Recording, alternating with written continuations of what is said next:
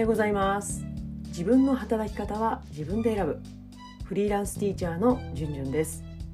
このポッドキャストは子どもたちに関わるすべての人たちが自分軸を大切に毎日をハブファンするための情報を発信しています、えー、今日のテーマは朝の会。たまには外でやってみませんか？についてです。あのー、最近私講師ともに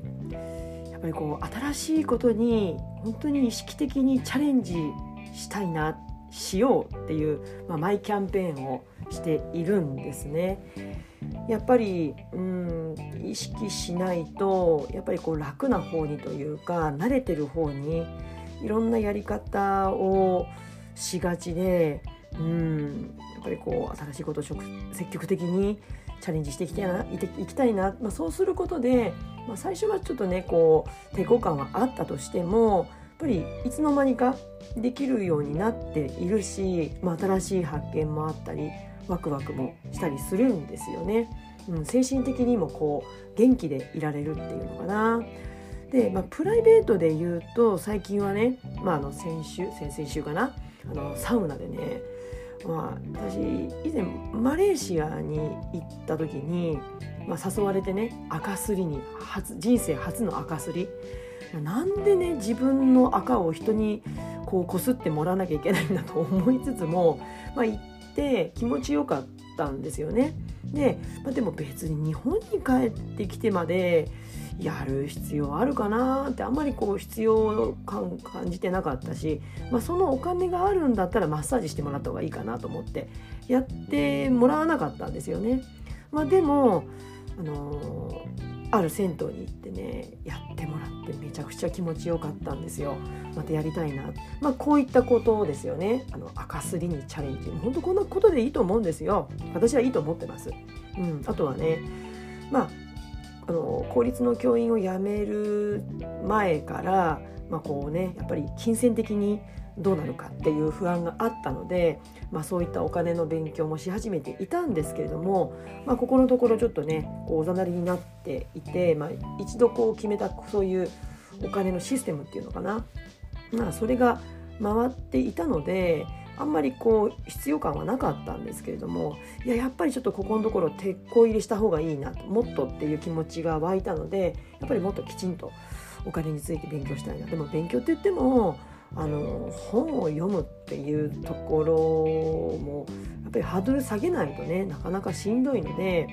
あの解約してしまった Audible があの一気にねあの6コイン残ってたので、まあ、それを使ってねお金の勉強ができる本を、まあ、ハードルの低いねあの私にでも素人にでも分かる本を購入してこう耳から読書をしたりとかあとは YouTube ですよね。あの中田あっちゃんの YouTube 大学とか、まあ、そういったものを見ながらお金の勉強をしたりとか、まあ、本ですよね。本も新しいジャンルを読んでみるとかそういうことをしているんですね。プライベートでも。でもやっぱり子供との関わりもやっぱり新しいことにチャレンジしたいなって。まあ子供とだったらね同じ、まあ、活動でも一つ同じものにならないので、うんまあ、それが面白いところではあるんですけれども、うんまあ、新しいこと今までやったことのないことにチャレンジしています。その一つがですね今日のテーマ。朝の会たまには外でやってみませんかっていうことなんですね。まあ、実際にはあの朝の会をやってる時期もあったんですけど今はねあの朝の会は教室でやってでその後ね外遊び本当わずかな時間なんですよ本当に10分とかそのぐらいなんですけどもちょっとね子どもたちと一緒に外に行って外の空気を吸ってちょっと走ったりとか鬼ごっこしたりとか、ねまあ、そんなことをやっています。うん、まあそれって時間大丈夫なの？っていうふうにまず思うと思うんですけれどもまあでもどこに優先順位を置くかっていうことだと思うんです。私がなぜそれをやってるかっていうとやっぱり子どもの精神状態というかそういったものを整える一回朝発散するっていうことがやっぱり必要だなって思うんですよね。うん、やっぱりこう今まではこう朝実習とか効率自体やっぱりあるので朝自習というかこう朝の活動っていうのがもうね組まれているのでなかなか難しいところはあるとは思うんですけども、まあ、それが当たり前だっていう,、ね、こう固定観念がやっぱりあるわけですよねその中環境の中にいると教師もそれが当たり前だから仕方がないっていうふうに思うと思うんですよ。でもその当たり前をこう変えることができるかどうかっていうのもやっぱり教師にしかできないと思うんですよね。想像してみるとやっぱり子どもの気持ちに、ね、なるとねやっぱり一日のスタートを例えば私も昔ありましたあの5分間走とかね今でもやってるところあると思うんですけどもそういうところからスタートするまあそれもね体を動かすっていう点でいいと思うんですけどもやっぱりこう自由度がないですよね。5分間走らなきゃいけないっていう自由度がない。でも外遊びだともちろんね中で遊びたい子もいるかもしれない。でもちょっと空気吸いに行こうよっていう多少の強制はあるかもしれないけれども、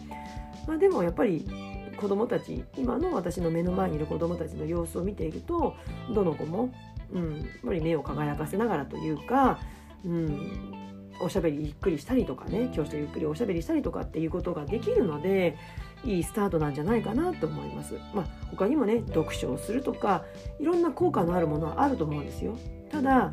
例えばプリント学習からスタートするとか